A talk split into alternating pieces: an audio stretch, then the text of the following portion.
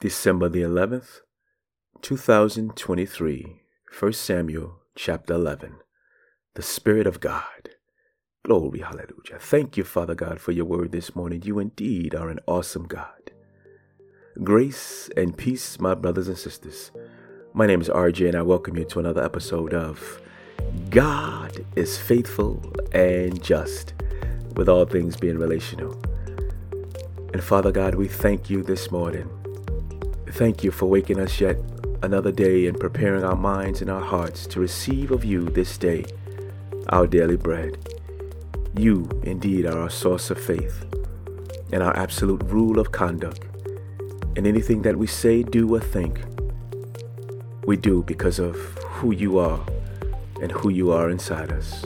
We bless you and praise you in the precious name of your Son Jesus. Glory, glory, hallelujah. And family, I thank you on this day, this Monday morning, the beginning of a new week, and God is truly with us. We're continuing in the book of uh, Samuel, First Samuel. We're in chapter 11. The Lord has allowed us to entitle this particular episode, The Spirit of God. And as we do a basic recap, Samuel is serving as judge, prophet, and in a small case, priest over Israel. And has anointed Saul prince or leader, whom we have determined the word to denote king over Israel. This is done because the people are conforming to those around them and desire a king like all other nations, virtually rejecting God as guard, guide, and governor. We, on the other hand, are encouraged to not be conformed to this world, but be transformed by the renewing of our mind, allowing our mind to be one with the Holy Spirit who dwells inside us, the one who has created in us a clean heart and renewed in us a right spirit. From glory to glory, we are conforming to the image of Jesus our Lord. So, Saul is king, and we need to continue asking where do we see ourselves in the stories, our family, and our community, and how is God's character in relation to each character, and ultimately, what is God's character towards us, especially concerning the things we have prayed for and have gotten or are still in the process of receiving. Holy Spirit, lead us, guide us, and govern us as we embark on this journey to know to know you as much as we can until we see Jesus face to face. Be blessed on today, family. Be encouraged, be inspired. 1 Samuel chapter 11. The Spirit of God. Glory, hallelujah. Then Nahash the Ammonite went up and besieged Jabesh Gilead. And all the men of Jabesh said to Nahash, Make a treaty with us, and we will serve you. But Nahash the Ammonite said to them, On this condition I will make a treaty with you, that I gouge out all your right eyes, and thus bring disgrace on all Israel. The elders of Jabesh said to him, Give us seven days' delay that we may send messengers through all the territory of Israel. Then, if there is no one to save us, we will give ourselves up to you.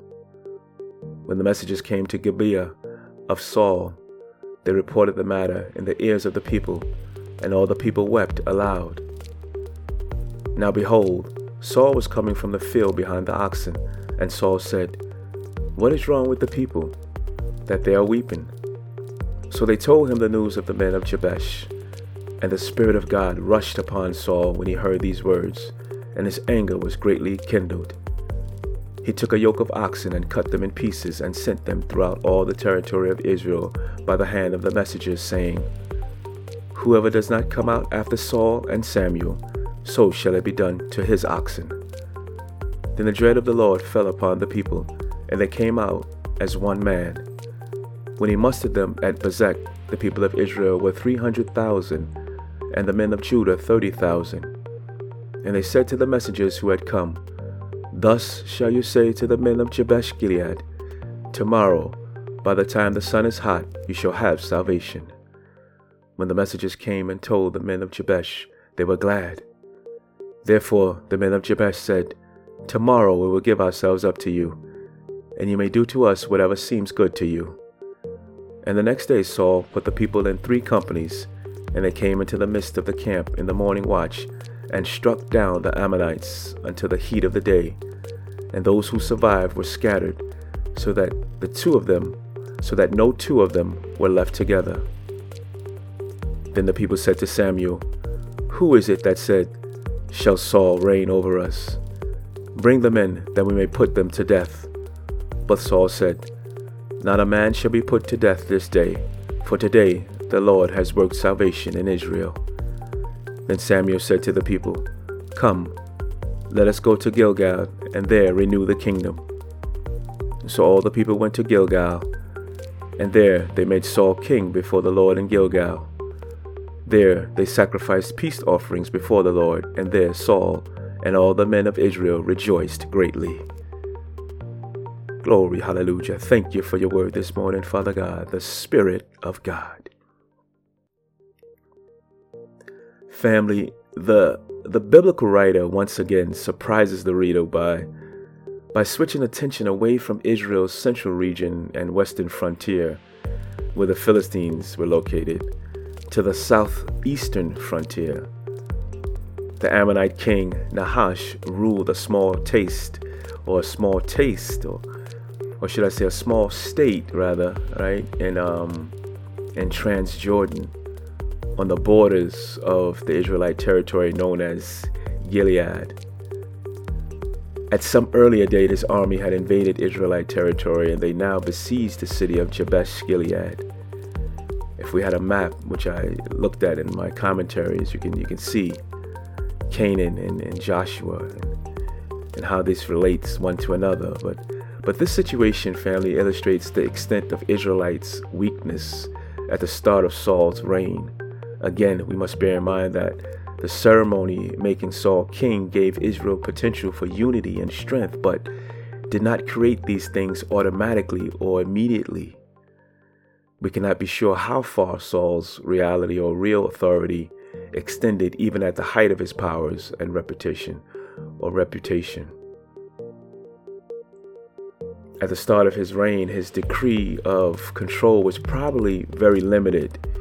Each Israelite tribe had been used to had been used to acting independently and and this narrative reveals that even an individual city like Jabesh Gilead could make its own laws or treaties. It is significant too that the messengers from Jabesh acted as if Saul were not king and sent word throughout Israel seeking any help they could find, but it was Saul who in fact responded to their appeal. The situation also shows the extent of Ammonite hatred for Israelites. Though the brutality pictured in verse 2 contrasts oddly by modern standards with the gentlemanly delay described in verse 3.